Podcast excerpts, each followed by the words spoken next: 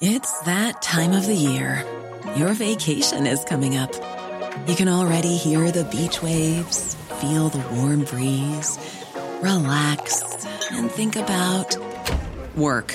You really, really want it all to work out while you're away. Monday.com gives you and the team that peace of mind. When all work is on one platform and everyone's in sync, things just flow wherever you are. Tap the banner to go to Monday.com. I'm Sandra, and I'm just the professional your small business was looking for. But you didn't hire me because you didn't use LinkedIn jobs. LinkedIn has professionals you can't find anywhere else, including those who aren't actively looking for a new job but might be open to the perfect role, like me.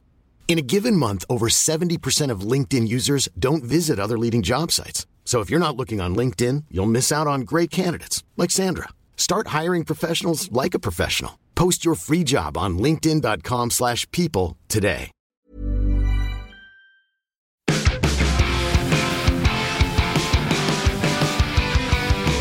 Josh Brown in a month absolutely dominated by video games returning. We're going to talk a little bit about Sifu and a whole bunch of other stuff too, because there's just so much of it. But I should also say that I'm Scott Tailford, joined by Josh Brown. Hello, Scott Tailford. In person, surrounded by the sound foam, so we can do all sorts of things, and it should be nice and crispy. I hope so. I mean, I could. I hope I'm not yelling too loud. That's the thing. I'm used to doing that in my flat, but I'm in front of a microphone at the moment. That's a problem for post processing Tailford to figure out, is. and not for right now. But this is the wind up where we always talk about the latest things, the latest news, the latest games, whatever we just whatever we want to talk about because we're both get, we're both getting through a lot of games at the minute, and both of us have finished Sifu. I finished Horizon. You're about to finish Horizon, and we'll do a group podcast, me, you, and Ben Roy on uh, Wednesday, and we'll see. I want to see where Ben Roy's at because he's he, he thinks he's got some takes. He he's got some things to say, and um, obviously people who checked in the wind up last week will remember me and you just going at it for about forty odd minutes on Hey, Horizon. you know what? I think that's that's one of the most satisfying pods we've ever done. I think. I Oh. thought that was really, really good. Not to toot our own horns, but I thought that was an all right one.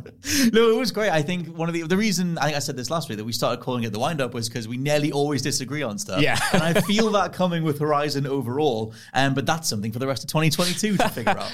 Because that game is, I'm not going to say it's divisive because it's not. It's clearly being received very, very well. But there's a tiny pocket of people just sort of doing the, the Thor twisted face, going, "Is it?" Is it or is it really? Is it? And I think I think I'm that person. Yeah. So uh, and I think that might be where Ben Roy is. But we'll find out on the main podcast. Come back on Wednesday, see how we all do. Speaking of seeing things, Very good. Sifu. And because we both finished Sifu, I'm two trophies off the platinum. Um, and that game, um, we're going to talk about this because I feel like Sifu is uh, worth highlighting because it's in danger of being completely buried by um, Horizon, Cyberpunk's revival, OlliOlli World, Elden Ring. Um, I feel like I'm missing something. Maybe I'm not Windjammers 2, the tail end of that.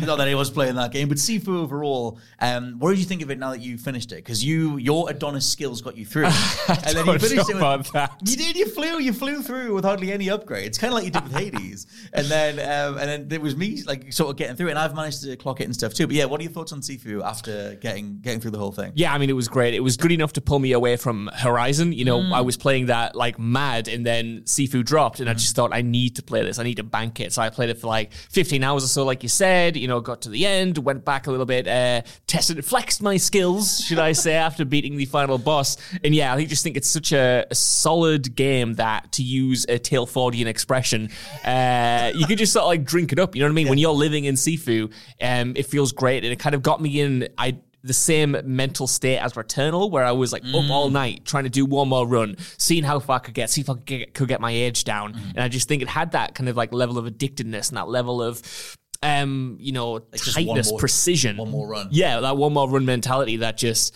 you know, it, it took me away for three days, three or four days, and I loved it. And I want to get back to it once the games have settled down Right. a bit at the end of February. It was so funny because I remember when you messaged me and you were like, I think you did the first level almost first time. I watched Jules do a, a stream on it because Mm-hmm. I was like, oh, I'll watch Jules. Maybe he'll die a lot and it'll make me feel better. No, he didn't. Go all the way through to the like the third boss or something. He beat the second boss like his first time. Yeah. And I was like, is everyone just getting? But then you look at the trophy percentages for this this game, and they are massively off. Like it's, there's a huge drop off. Um, last I checked, it was about 80% of people getting through the first level, and about 30% of people getting through the second level. And they have patched um, Sean, the second boss, to try and get people through. Really? Um, yeah, they pa- they literally um, patched how aggressive he is. Um, people Ah, did a side by side, literal animation frame comparison uh, in terms of he'll come at you with a three to five hit combo. You can duck most of it or sway out of the way of it.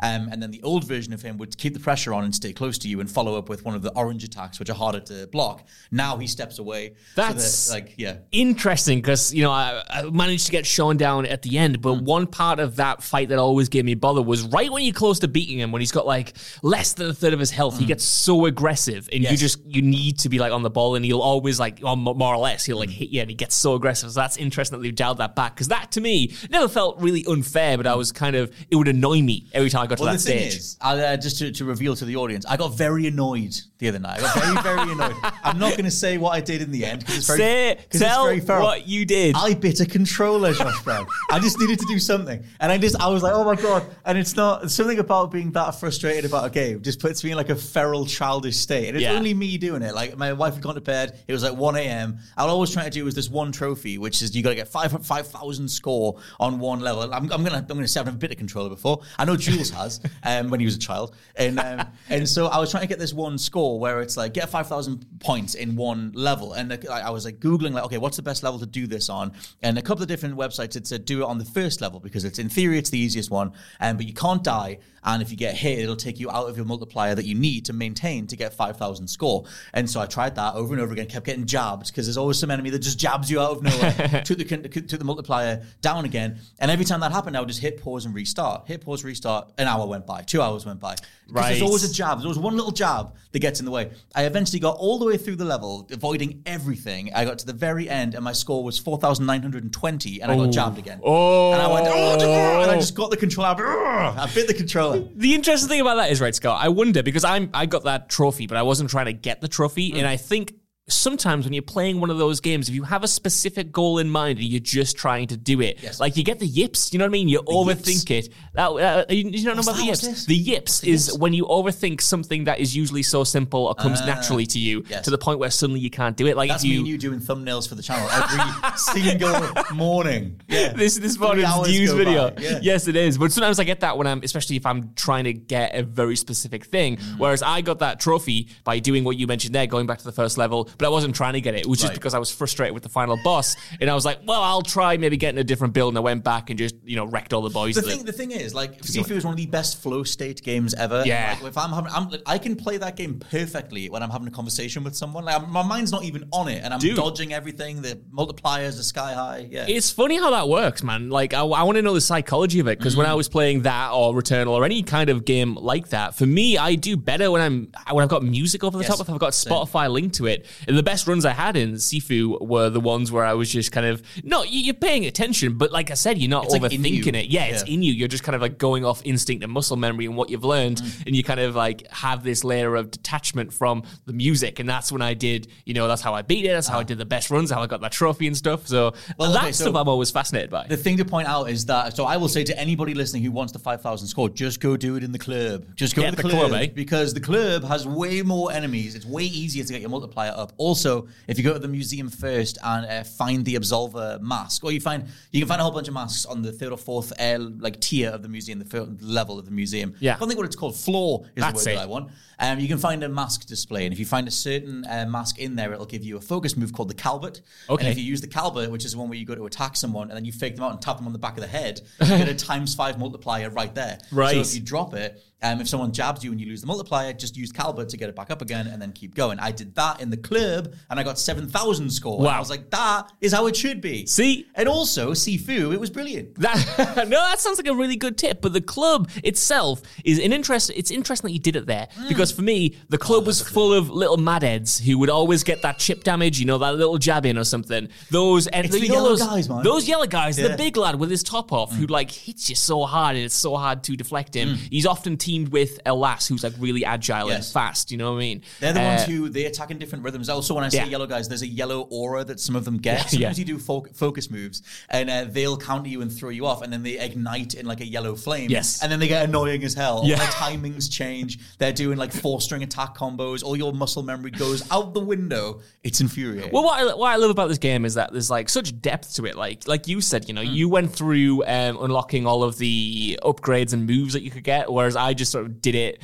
I like kind of brute forced it. I wish I like brute forced it with just kind of like doing it with what I, what I knew. I had like four moves unlocked, and that's all I mm. needed to get me through. But there was, I feel like there's a whole layer of it, not only in the mechanics but also in the story that I wouldn't appreciate until the second time round. Yeah. So the thing, the thing is, one of the like, because right now it's my game of the year. I think that it's it's like, it, it'll be easy to beat because I think it's Yeah. only up there because nothing else has blown me away this much. But there's an extra level to see through that you get when you beat it, and where like you know you're driven by vengeance. The whole story is that your character's uh, like father master has been killed by this person that you play as in the intro, um, and then you get killed as well. And it's like you're on this big sort of like bloody vengeance kick or whatever, and you're just driven by rage and anger, and uh, you're out to get blood, which is a, a great way to manifest that you are just taking these bosses out as best you can.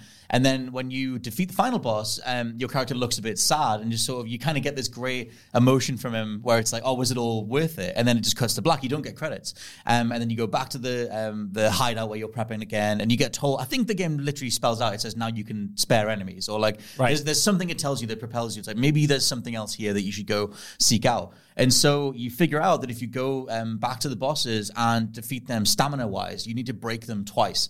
Um, if you break them twice, you'll get the option to spare them, and then um, that's the true ending. You need to like you need to have mastered the game's um, you know combat enough so that you can withstand a, like almost a 1.5 length fight with them, um, so that you can literally learn how to weave and block everything. Like take everything they can throw at you, um, completely block all of it, spare all of them, and then you get the true ending. And uh, and they talk about Wude, which I've not looked into Wude, but apparently Wude is like this sort of peaceful mindset. It seems to be the opposite of kung fu or whatever, if I'm interpret, interpreting it from the game. Um, but like various characters talk about mastering Wude, and that seems to be where your character's mindset is at by the end. Yeah. Um, and I also love that because of the death mechanic, where you're you know you're resetting over and over again. And you kind of think that the whole game takes place in your character's head, um, but they planned enough seeds that you're actually like transporting your consciousness back in time or whatever it is.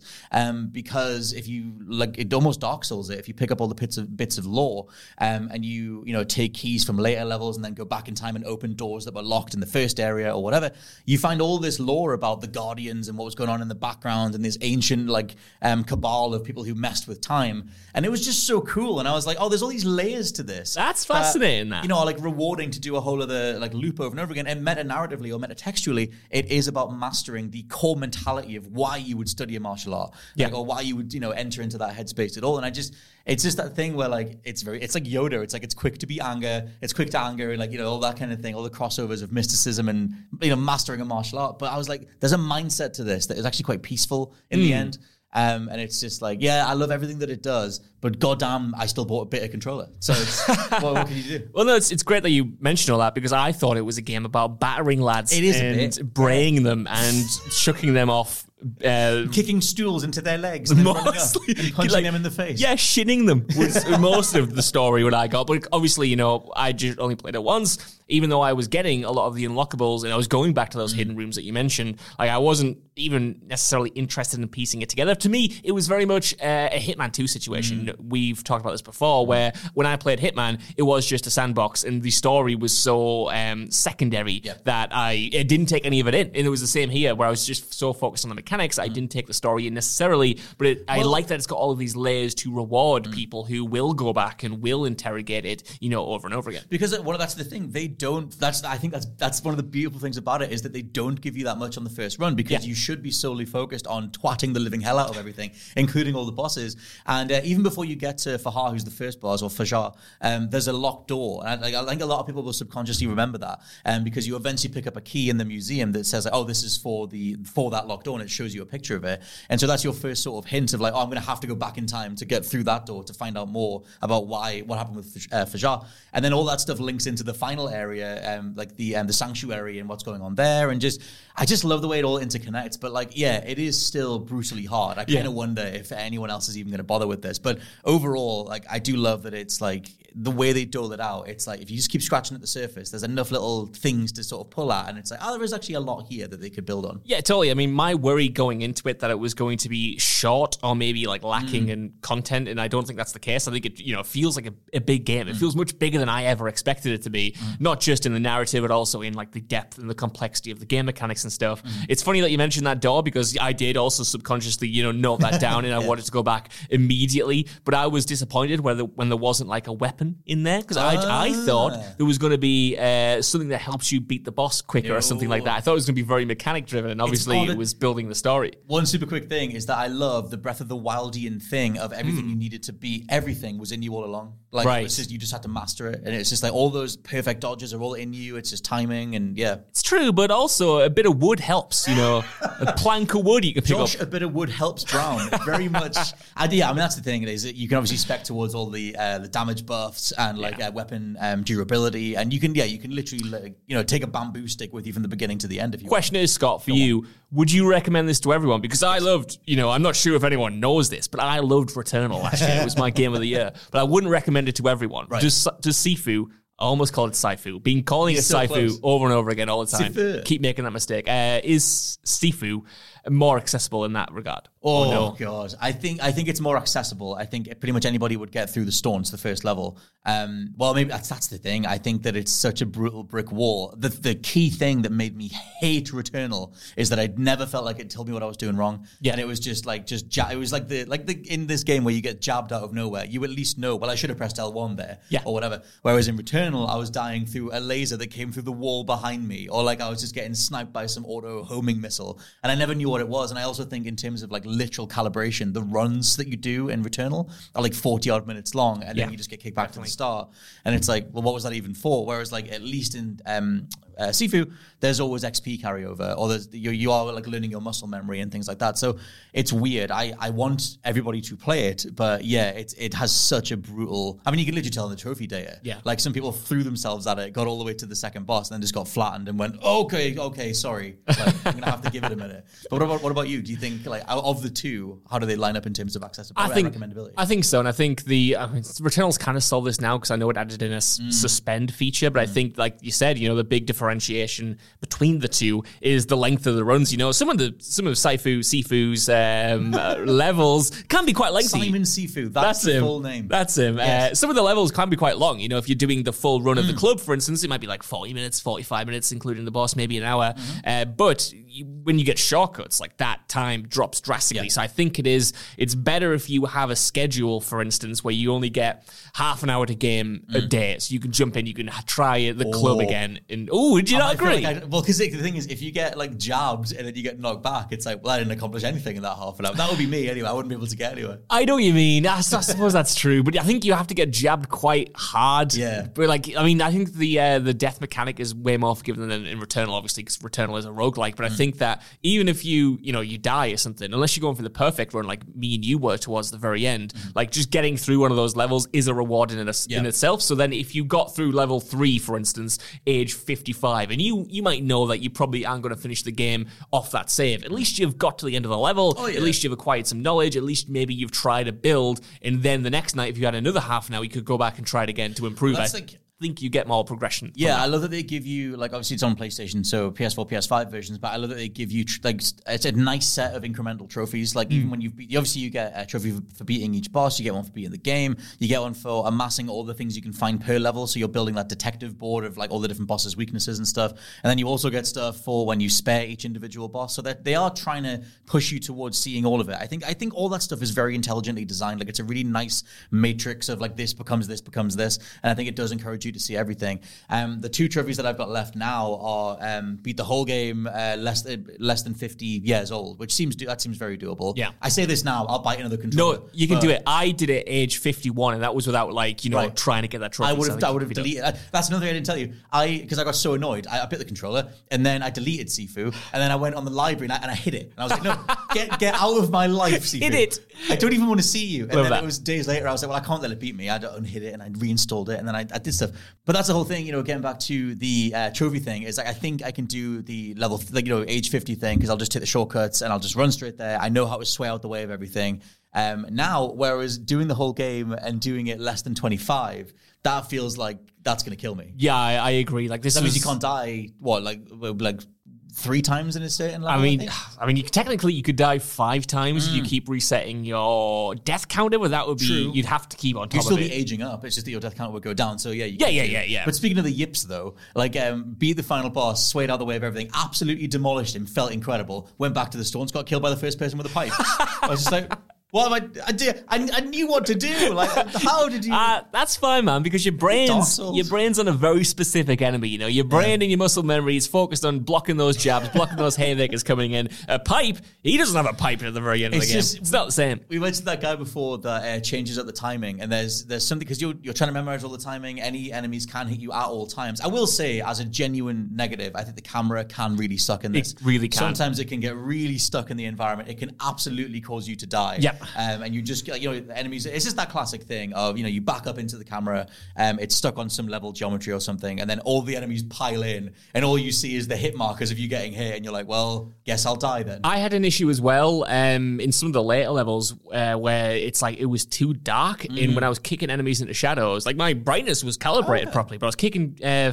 fellas into shadows, and then like it would just be too dark to see what they were Right. doing, what they were winding up. I could just see the health bar. And I was like, that kind of sucks. The camera thing kind of sucks. It, it's not like a huge deal, but when you're on those final runs, mm. you know what I mean, and every hit counts, it can be frustrating. I kind of wish you could unlock a focus move that let you detect if a bottle was going to be thrown at you as well, because that was another thing trying to do that whole level on one infinite combo, and a bottle just comes out of the frame and smashes me in the side of the head. Here, man, for five years, I've been wanting to do like the best bottle chuckers in uh, video game history because it's unreal to throw a bottle in The Last of Us. It's Yes. unreal to do it in this game. Like, just absolutely hoying Yes. one off someone's if noggin. If you Great. time it so that it's the one that knocks them out, you get such a little bass like boom, like Yeah. alongside it as well. I will also throw in James Earl Cash's bottle throw from Manhunt. I'm just thinking Ah, of bottle okay. throws at this stage. Um, but yeah, it's it's one of those things that just like of all the different moves they give you, and they give you a lot, um, especially in the earlier tiers. If you uh, start banking like the XP to unlock stuff before, because they they age out. So once you're past like age 29, you can't access the stuff that's in the 20s bracket and the 30s bracket.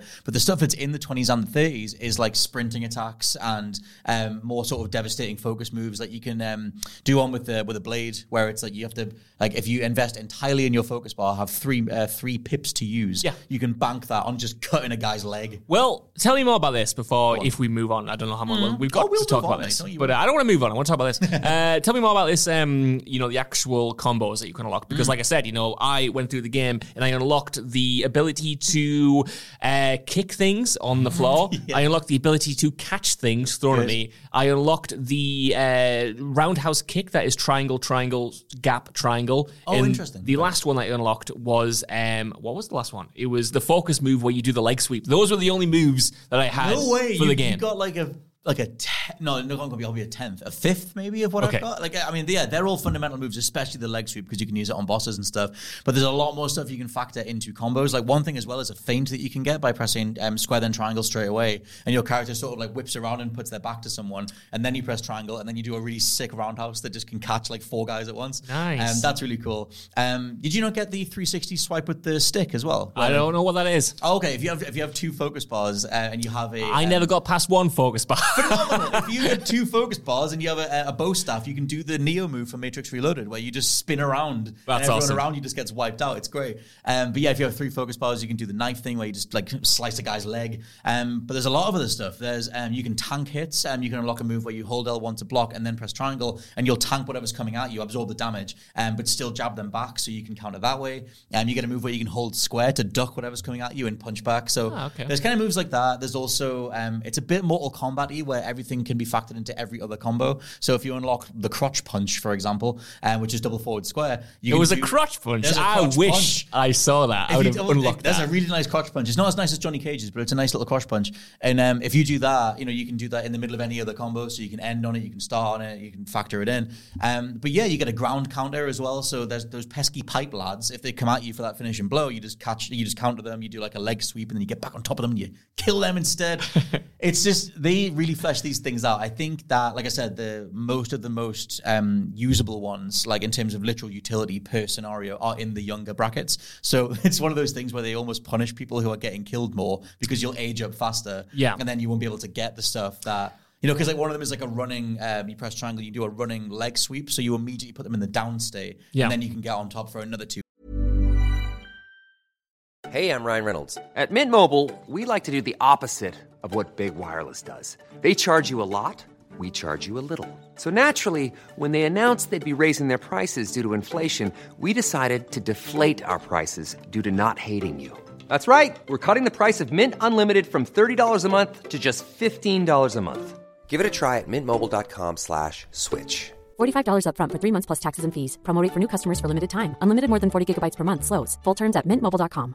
Life is full of awesome what ifs, and some not so much, like unexpected medical costs. That's why United Healthcare provides Health Protector Guard fixed indemnity insurance plans to supplement your primary plan and help manage out of pocket costs. Learn more at uh1.com.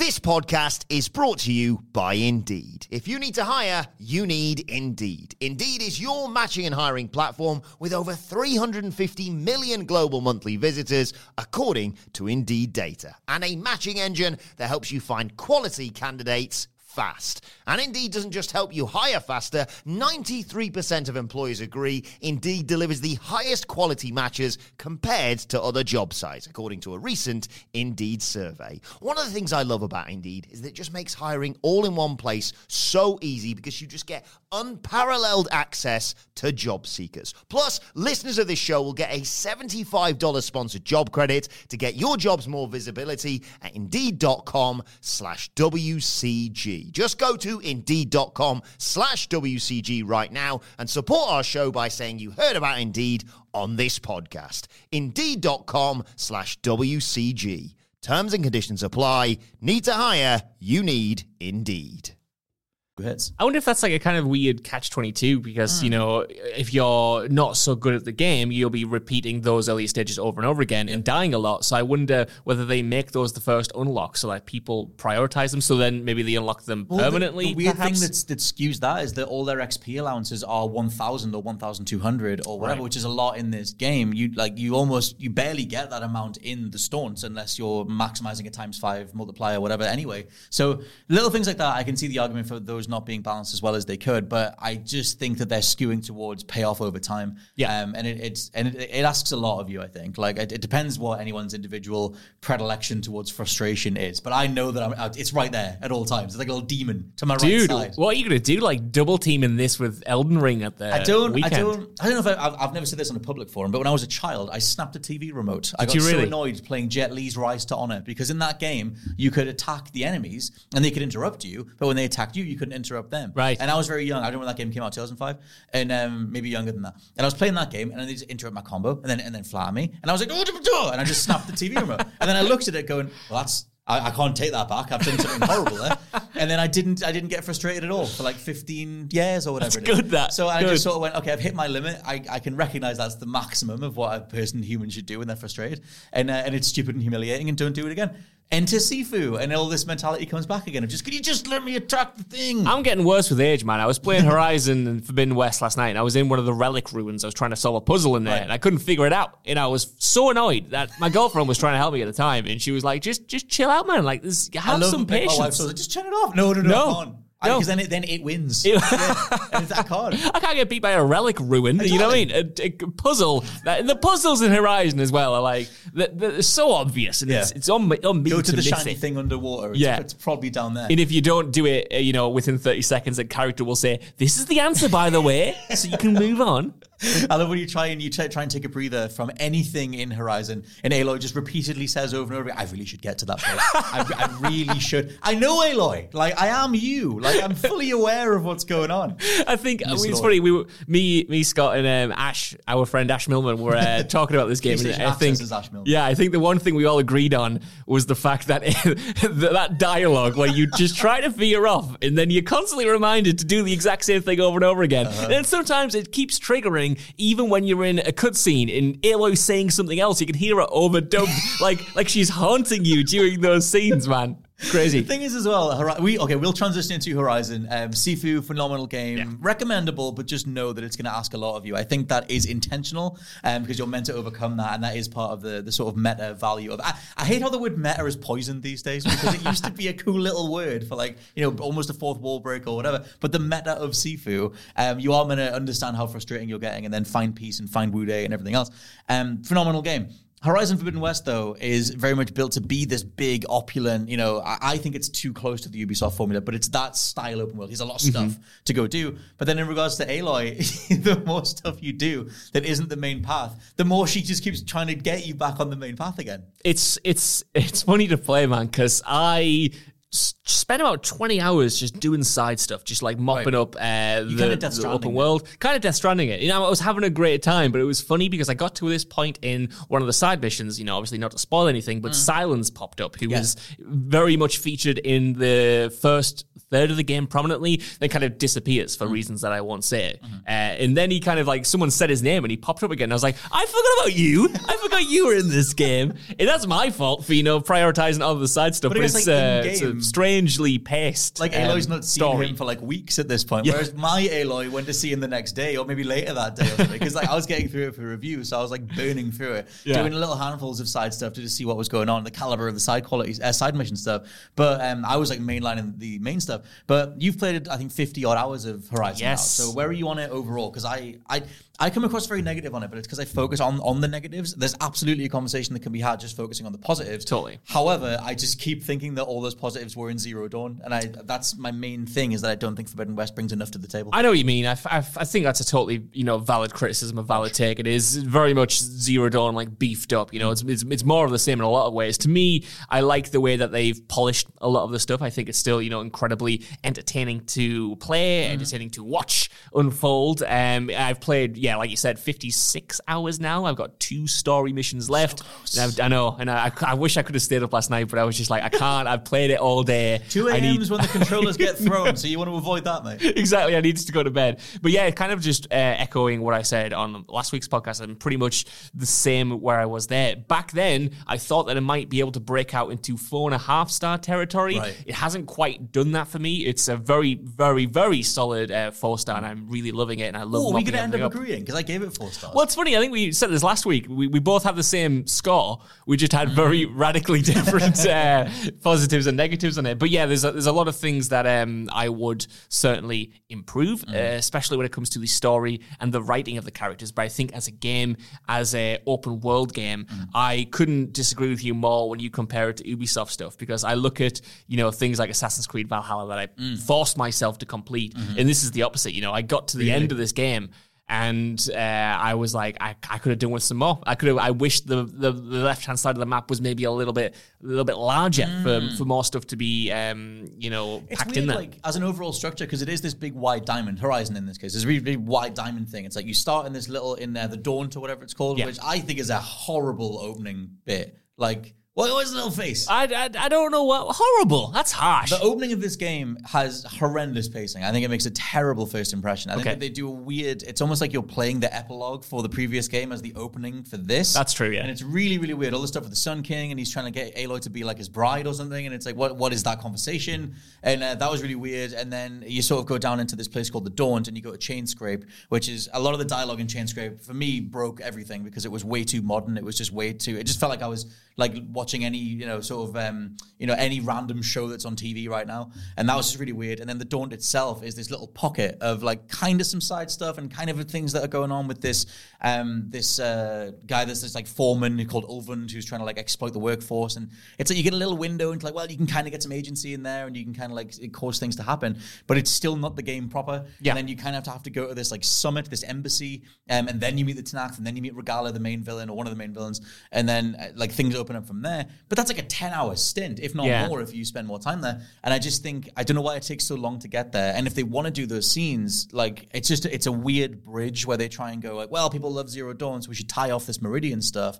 Um, but I just think it drags its feet for ages, and that's why it makes me think of the Ubisoft stuff because it's like here's some stuff, and it's like you know AC Odyssey had that. Sorry, AC uh, Origins had that. Yeah. where you were um, that game was very much aping Breath of the Wild um, in terms of like here's an opening space, and then we're going to open you up, which I feel like that's probably what this is doing too. Yeah, I think I think you're right, man. Like I, I enjoy the opening more than you, but it certainly takes a long time to get going, and it doesn't necessarily make the best first impression because it is, like you said, trying to bridge the gap. You don't get to the Forbidden West for a for a long, long time. Essentially, you don't get to like the proper bulk of the open world for, like you said, you know, ten hours or so. Mm-hmm. But once you do get there, for me, it just became what I enjoyed about the first game. I know you might think that is a perhaps a, a negative because Well, it that, is that's so the similar. best thing about it. It's just Right. that every, at every step of the way, it reminded me of Zero Dawn. It, this game feels like Zero Dawn without the story pull, which is like that's like f- like that can be as as big of a meter as you want because Yeah. like the gameplay is phenomenal for what it is, um, and all the animations are phenomenal. It looks absolutely gorgeous. Like that's the thing. It has it obviously has a market step up in quality over Zero Dawn, even though that game did get a PS5 update thing.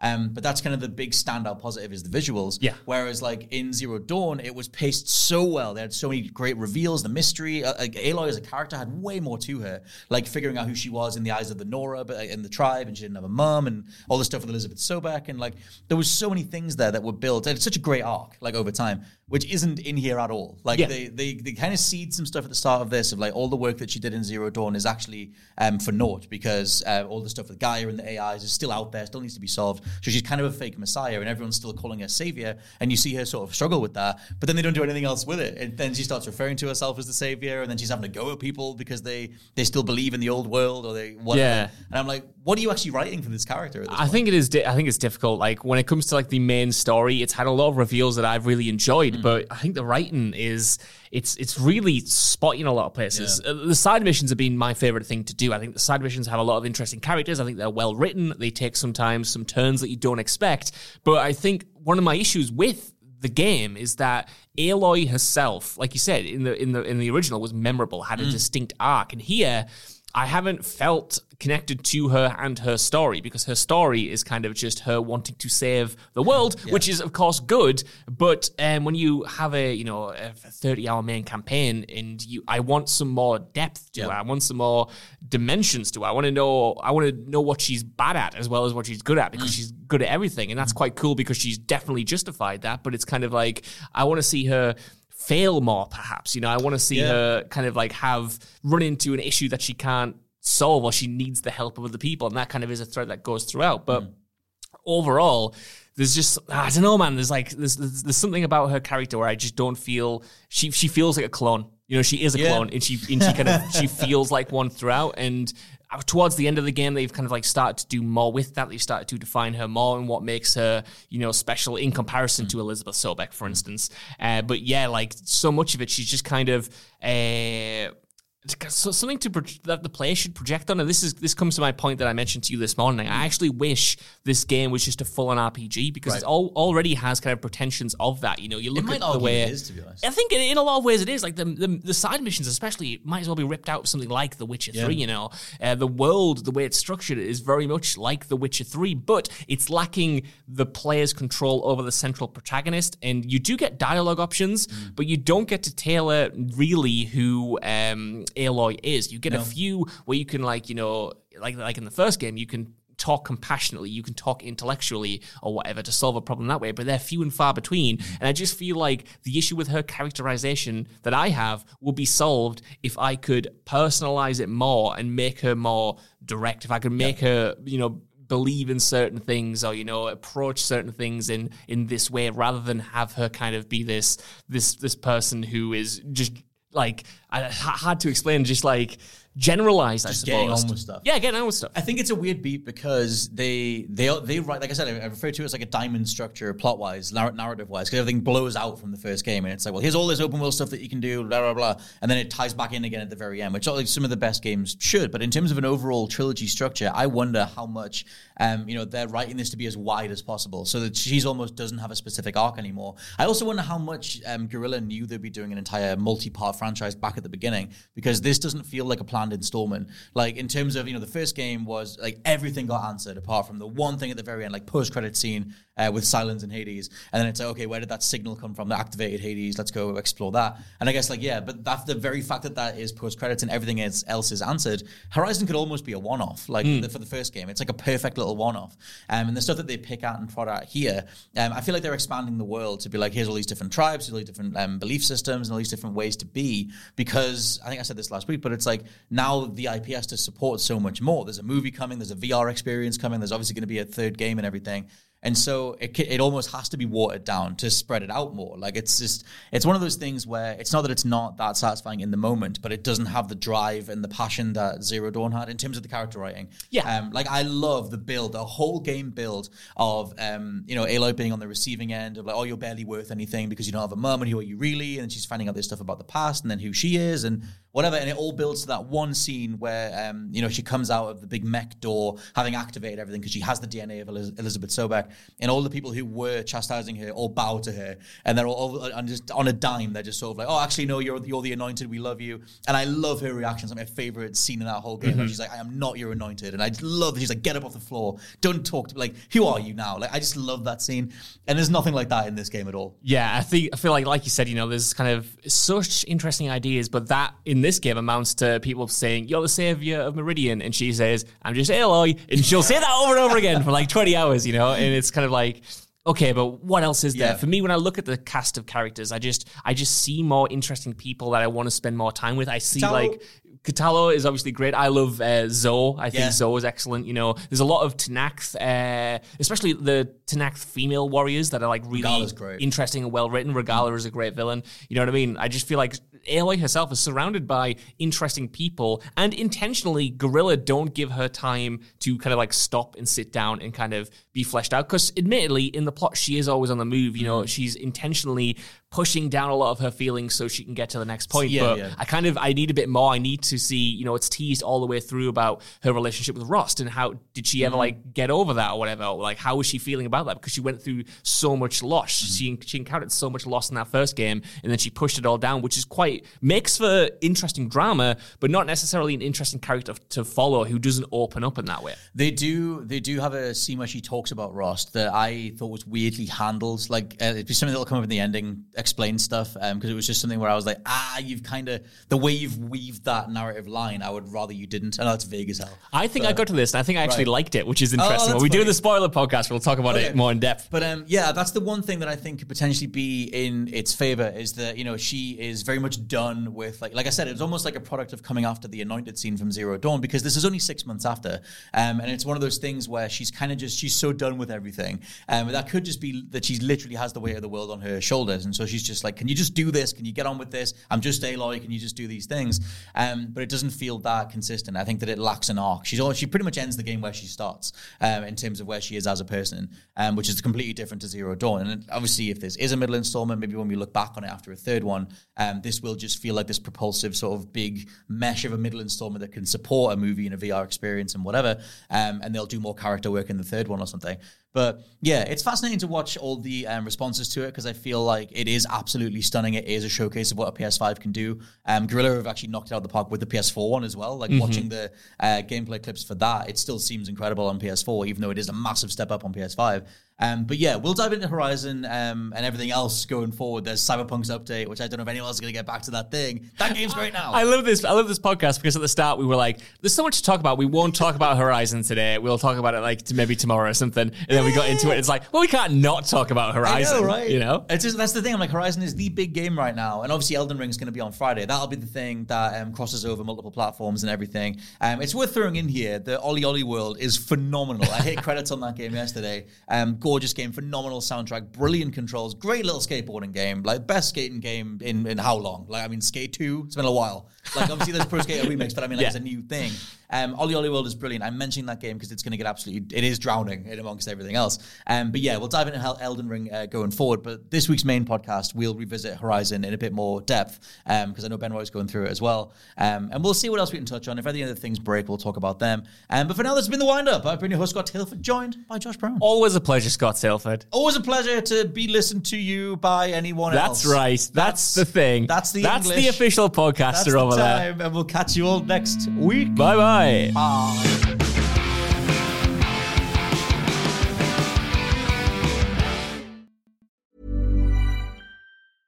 Even when we're on a budget, we still deserve nice things.